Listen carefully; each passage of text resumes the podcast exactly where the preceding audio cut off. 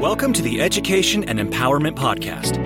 In this show, our hosts explore success and advancement through education by interviewing today's top leaders in the fields of education, business, and technology in order to provide insight into what it really takes to succeed. This show is brought to you by 4stay, a SaaS enabled online booking marketplace for student and intern housing. 4stay provides turnkey, all in one cloud based accommodation software solutions for colleges, universities, and organizations. Learn more at offcampus.4stay.com and landlords.4stay.com. All right, let's get into the show.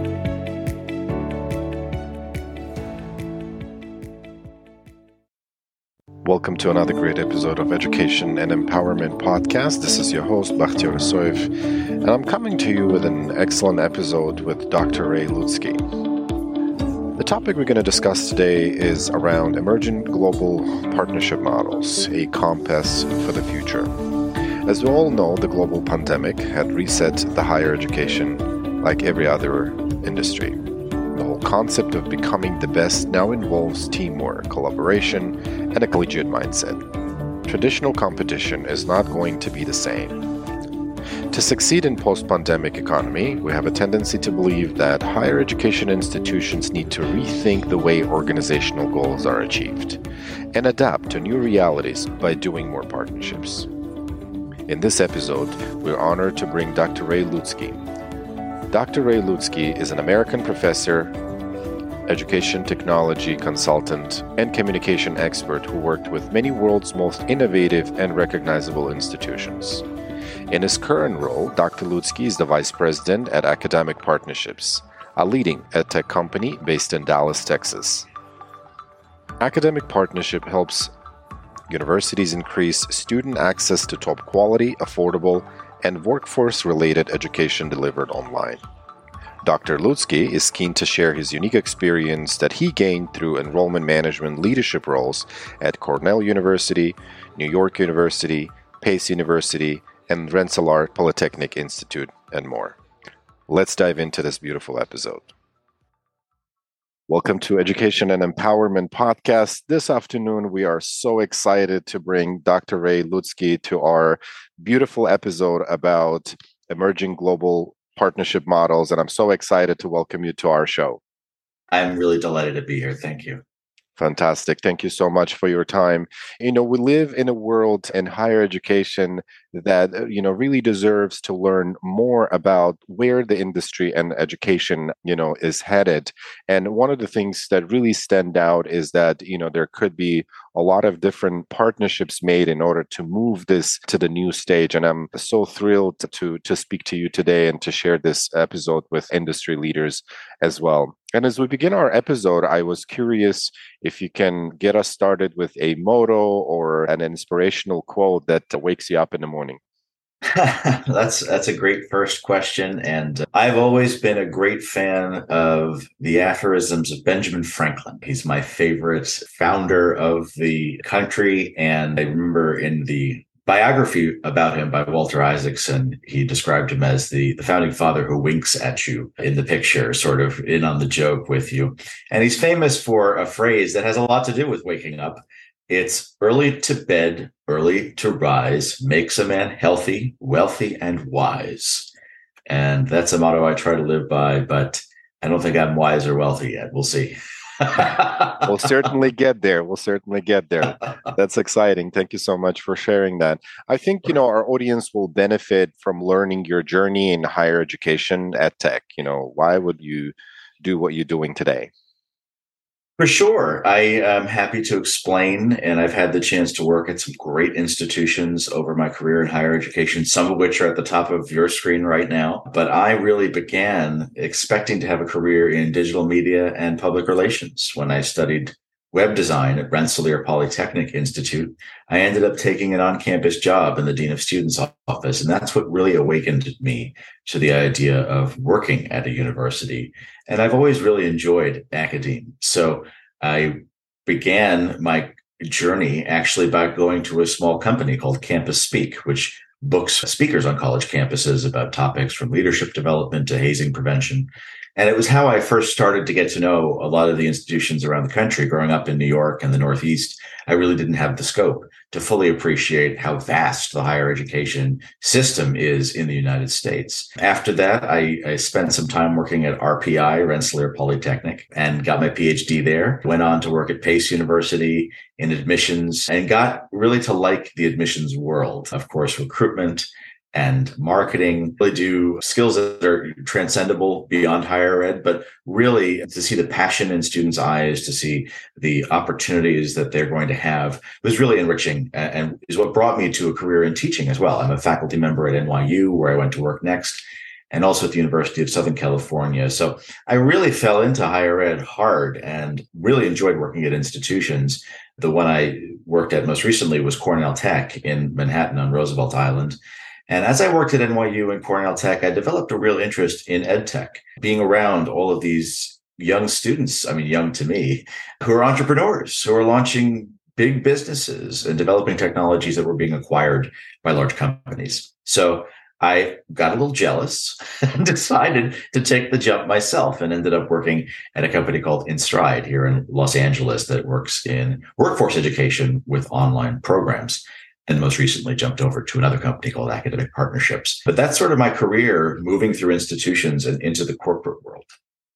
You're so right with you know the rise of technology and with the rise of the way we interact with the world and I certainly agree with you that you know there have been certain patterns that you know allow us to see you know a success trajectory.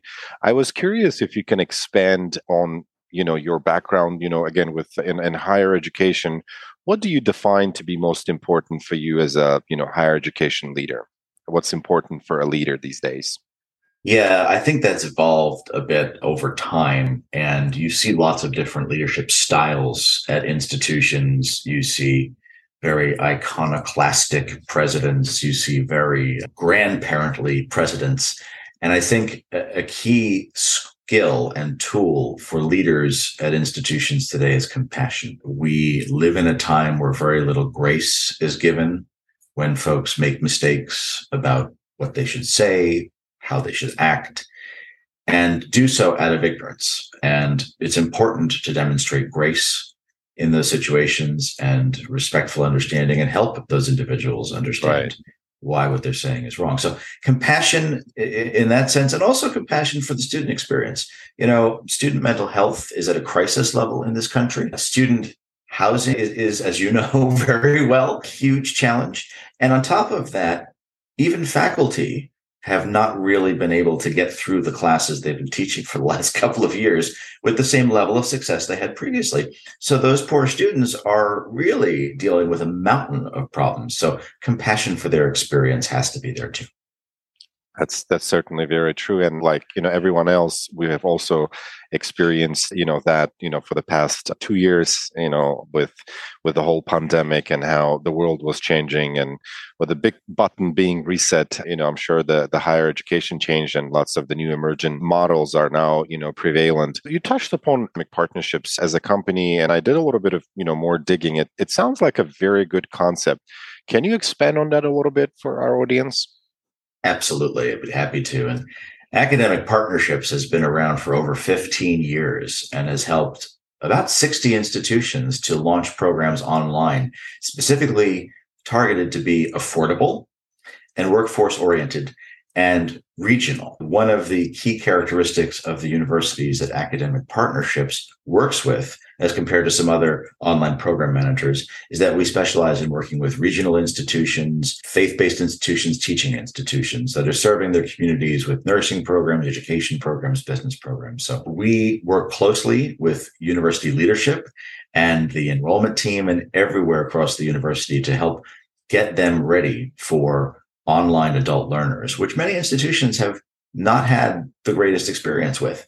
So helping them scale to meet demand, helping them provide student services differently, helping them encourage those students to persist. That's what we do. And we've actually helped more than a quarter of a million students to take courses at these institutions. That's great. That sounds like a great, you know, concept. And I certainly agree with you that, you know, a lot has changed. And again, as we said, you know, after the pandemic with, you know, how, you know, education is being delivered and like the, the priorities have changed. So I was hoping that, you know, in in this conversation we can learn from you about you know what key challenges you know have you noticed after march of you know 2020 and and how how are we as education leaders tackling them? Are we efficient? Are we not efficient? Can we do something else about it? Again great questions. I mean look we all went through a difficult time where nobody was really prepared to handle the situation and have arrived at a place where while there are changes afoot I believe they were trends that already existed before the pandemic. And the pandemic simply accelerated the adoption of those trends. So, for example, online asynchronous courses existed.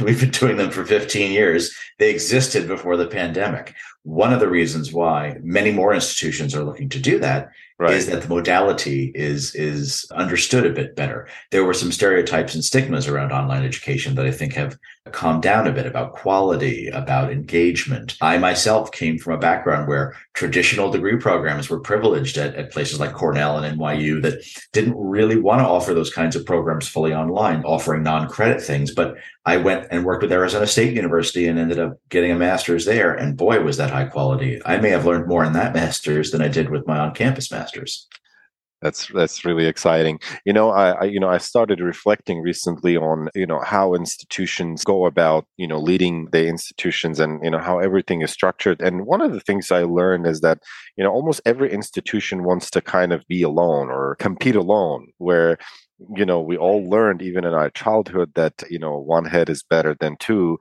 So what do you think is the underlying cause for institutions to you know compete alone? Like why can we not work together on tackling some of these you know issues that you mentioned?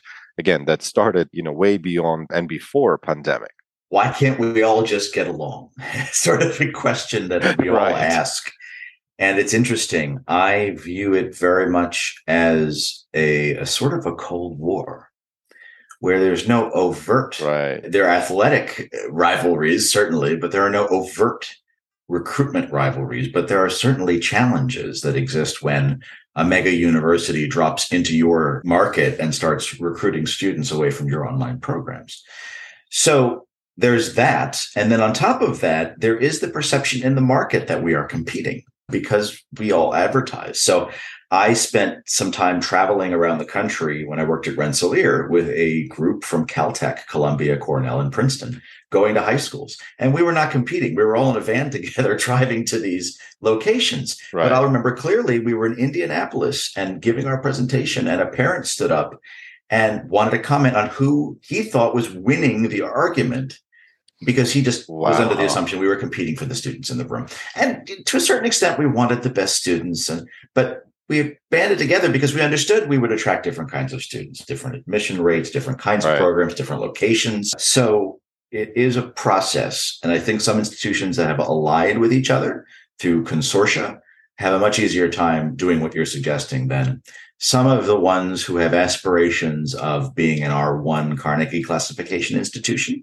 or really want to highlight their brand as singularly important. And, and a lot of private institutions in the top 100 on U.S. News and World Report may fall into that category. Wow yeah it's it's really interesting you know because when you look at you know what's going on today you know each institution is you know trying to outgrow you know the competition they want to be best you know they want to have the best dorm they want to have you know the best facilities and and, and I'm and I'm sure you know there's way to you know offer that given your experience in uh, scaling these programs and you touched on you know something very exciting is you know the rise of the entrepreneurs and the IT projects or you know the the tech solutions out there.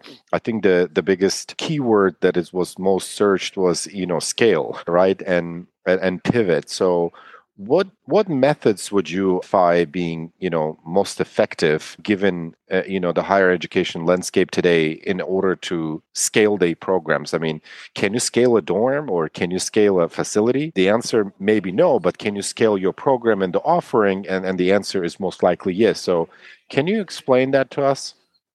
Absolutely. It's interesting to watch this dynamic evolve where institutions seek partnerships with a variety of companies, many of them in tech, to provide solutions that are beyond their scope. Universities are very good at certain things.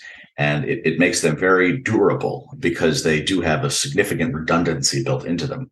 Unfortunately, those kinds of systems are not very agile. So turning on a dime, making significant changes in infrastructure, in hierarchy and technologies huge challenge for an institution. That being said, they do it all the time. so universities outsource their food services, they outsource their linen services, they outsource their telecommunications services. They, in some cases, they even outsource their public safety. So institutions have done this all the time. But as we move closer and closer to the student experience, I think it begins to make some folks challenged and afraid that something is going to happen to those students that is not what the university wants. And unfortunately, that's a stigma. It's quite the opposite. What partner companies are often trying to do is do exactly what the university wants because they have a contract and want to keep them happy, but also because they understand they are serving the students right. and scaling to meet the demand of those students. Institutions can't scale to meet the demand of large international recruitment or large online recruitment with housing, with student services. There are scaling challenges, and that's what some of these partners help. Yeah. Yeah, you're right about that. And I'm sure that, again, our podcast audience would be interested in learning eh, you know what what emerging partnership models you know you can identify for these institutions that are continuing to again scale their programs and the student experience or whatever you know the direction or the functional so to speak area that they work on right whether that's you know student services or admissions or recruitment what emerging partnership models you know based on your experience work best? And and and how to work with it? Is there a starting point? Is there a middle point? Is there if if i'm in in this uh, position and, uh, and if i decided to say outsource my student services for example or you know i don't know student counseling or any of the departments that i'm working with what should i watch out for or what should i pay attention to mostly for sure. There are a couple of things in these partnership models that are important to recognize. First and foremost is that the support from the partner should be there for the university. If the university is ever concerned that the model is not going to create a, a real comparable matching experience for the university, if, if the students are not getting the right kind of education, the right kind of experience, that that is a red flag. So whatever it is, if it's housing, if it's education, it needs to be reflective of the student experience that the institution wants. So that's sort of the, the table stakes. Moving from sort of the, the minimal agreement to what I would say is the gold standard. The minimal agreement is what we're doing all the time, which is a contract five years, seven years. It says we'll work together, we'll serve you. We have an SLA, and we're going to get paid on an annual basis. You write a check, and sometimes you write a check before we even do anything. That leads to a partnership that is transactional. Right. And I have been on both ends of partnerships like that as a an institutional leader and then as a, a, a corporate person. And I can tell you that that is a very challenging way to do business. And it is very, it does not lead to the best collaboration what I've seen moving towards a gold standard is many institutions considering a revenue share because it places all of the risk on the partner company. Right. Institutions today are not in a position, most institutions today, many, many institutions have budgets still, but many other institutions today are in a severe financial crunch and they lack the financial resources to create on their own with a vendor or not what they need as a solution. And the best alternative is to say to a company, you help us, you make an investment of however many thousands or millions of dollars you're willing to make. And you don't get paid partner company until we have an enrolled student. And that I think puts the onus on the company again to be paying for everything and to be bringing in those students because they won't get paid until the university has enrollment. So I think those are the emerging models, the two that I've seen the best. I think some institutions are really afraid of that revenue share model. They feel like it's a, a potential challenge. But I'll also add that that's contractual too. So just because you have revenue share doesn't mean you have revenue share forever. That's the nature of these models, I think. And is there a model that you have seen to be, you know, better in in your experience or like can you give us an example of, you know, one or two institutions again that you worked with again without any disclosing any confidential information but in terms of like your experience or maybe another institution that you know that you know x type of you know leadership model worked best i think it would be great to hear an example Sure. And I will kind of refer back to my prior answer and say that the difference between the revenue share model and the fee for service or contract model from a partnership perspective is the goodwill. And what that does is allow innovation. So I've seen this happen with a couple of institutions. Let me let me try and give you some examples. A large public institution in the Northeast partnered with us and in the last year and a half has been highly successful, not only because they had the right programs at the start, but because we've added additional programs, because we've had that collegial atmosphere to our meetings where we act as if we're all colleagues and we're working to innovate new solutions for the institution. I think that partnership model produces the best ideas. And but it, it, connects market data, which is so important to the business decisions. Universities are not good at that and those collaborative models, another example, we have seen incredible success with our partners in Texas. And some of those are some of our oldest partners.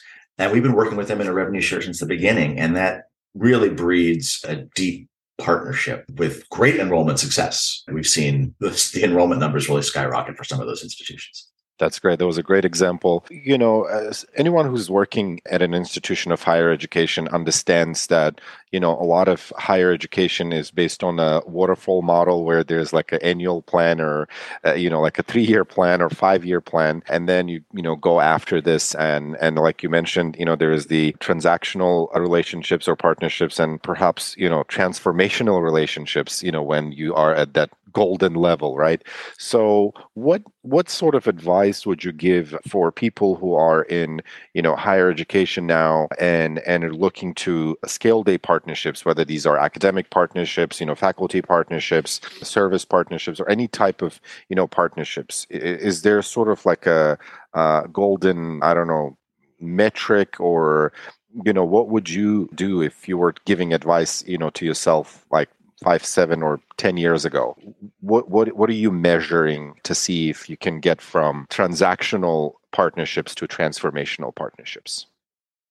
That's a great point, and I think that for institutions, it's really understanding the the feasibility and viability of what is going on. it, it is not a set it and forget it kind of thing.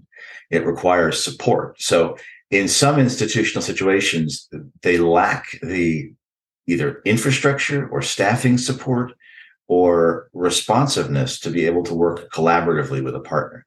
If a university is trying to scale to meet demand, they need to be able to work with a partner that will advise them on what they need to be able to do. So if it's for online education, what if they have to hire more faculty?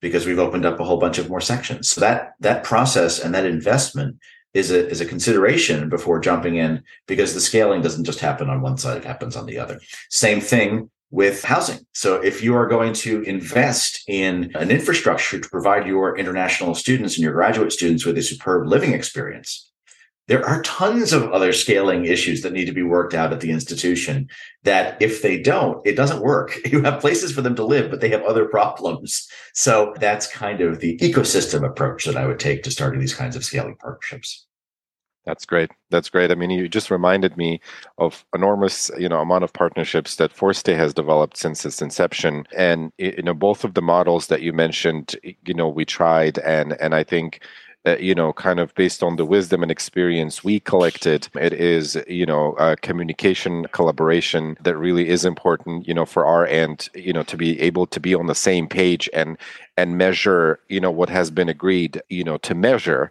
to see, you know, how you would you would go there and taking that systematic approach that you mentioned was a key to success to many of the partnerships that we built at 4stay. I'm, I'm so thrilled to learn more about you know the importance of partnerships and and the models of partnerships. Do you have you know any final words of wisdom to share with us before we wrap this episode? Sure. I really have appreciated this conversation and have enjoyed it very much. And I would just add for your audience to do their own investigating. There are a lot of buzz out there about various kinds of partnerships and partnerships models. And I think some individuals who have not yet had the chance to fully absorb some of the information that's out there about these partnership models may have developed some stigmas that they should examine because I think that this is something that institutions will continue to explore as they realize they shouldn't be in certain businesses. They're very good at educating students. They really shouldn't be in some of the businesses their partners are able to provide them.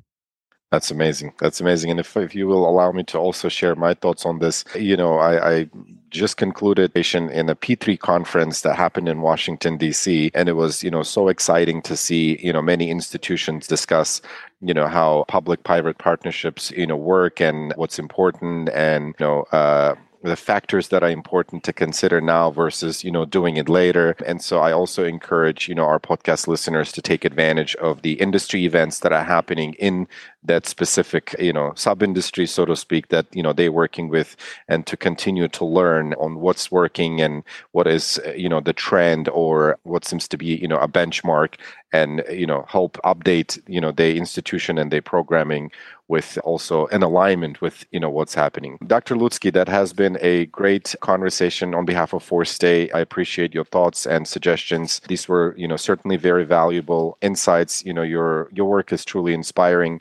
And if you know anyone wants to connect with you what would be the best way to find you Thank you, Bakhtiyor. I'm very honored to have been given the opportunity to speak with your listeners. And I'm on LinkedIn. You just look for Ray Lutzky and you'll find me and I'd be delighted to connect with you.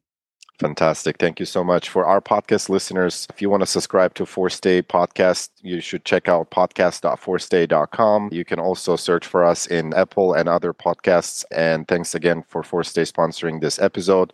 If you're curious about what 4stay does, check it out at about.4stay.com. Without further ado, thank you so much for your time, Dr. Lutzky. See you next time. We hope you've enjoyed this episode of the Education and Empowerment Podcast. This show is brought to you by 4stay, a SaaS enabled online booking marketplace for student and intern housing. 4stay provides turnkey, all in one cloud based accommodation software solutions for colleges, universities, and organizations. Learn more at offcampus.4stay.com and landlords.4stay.com.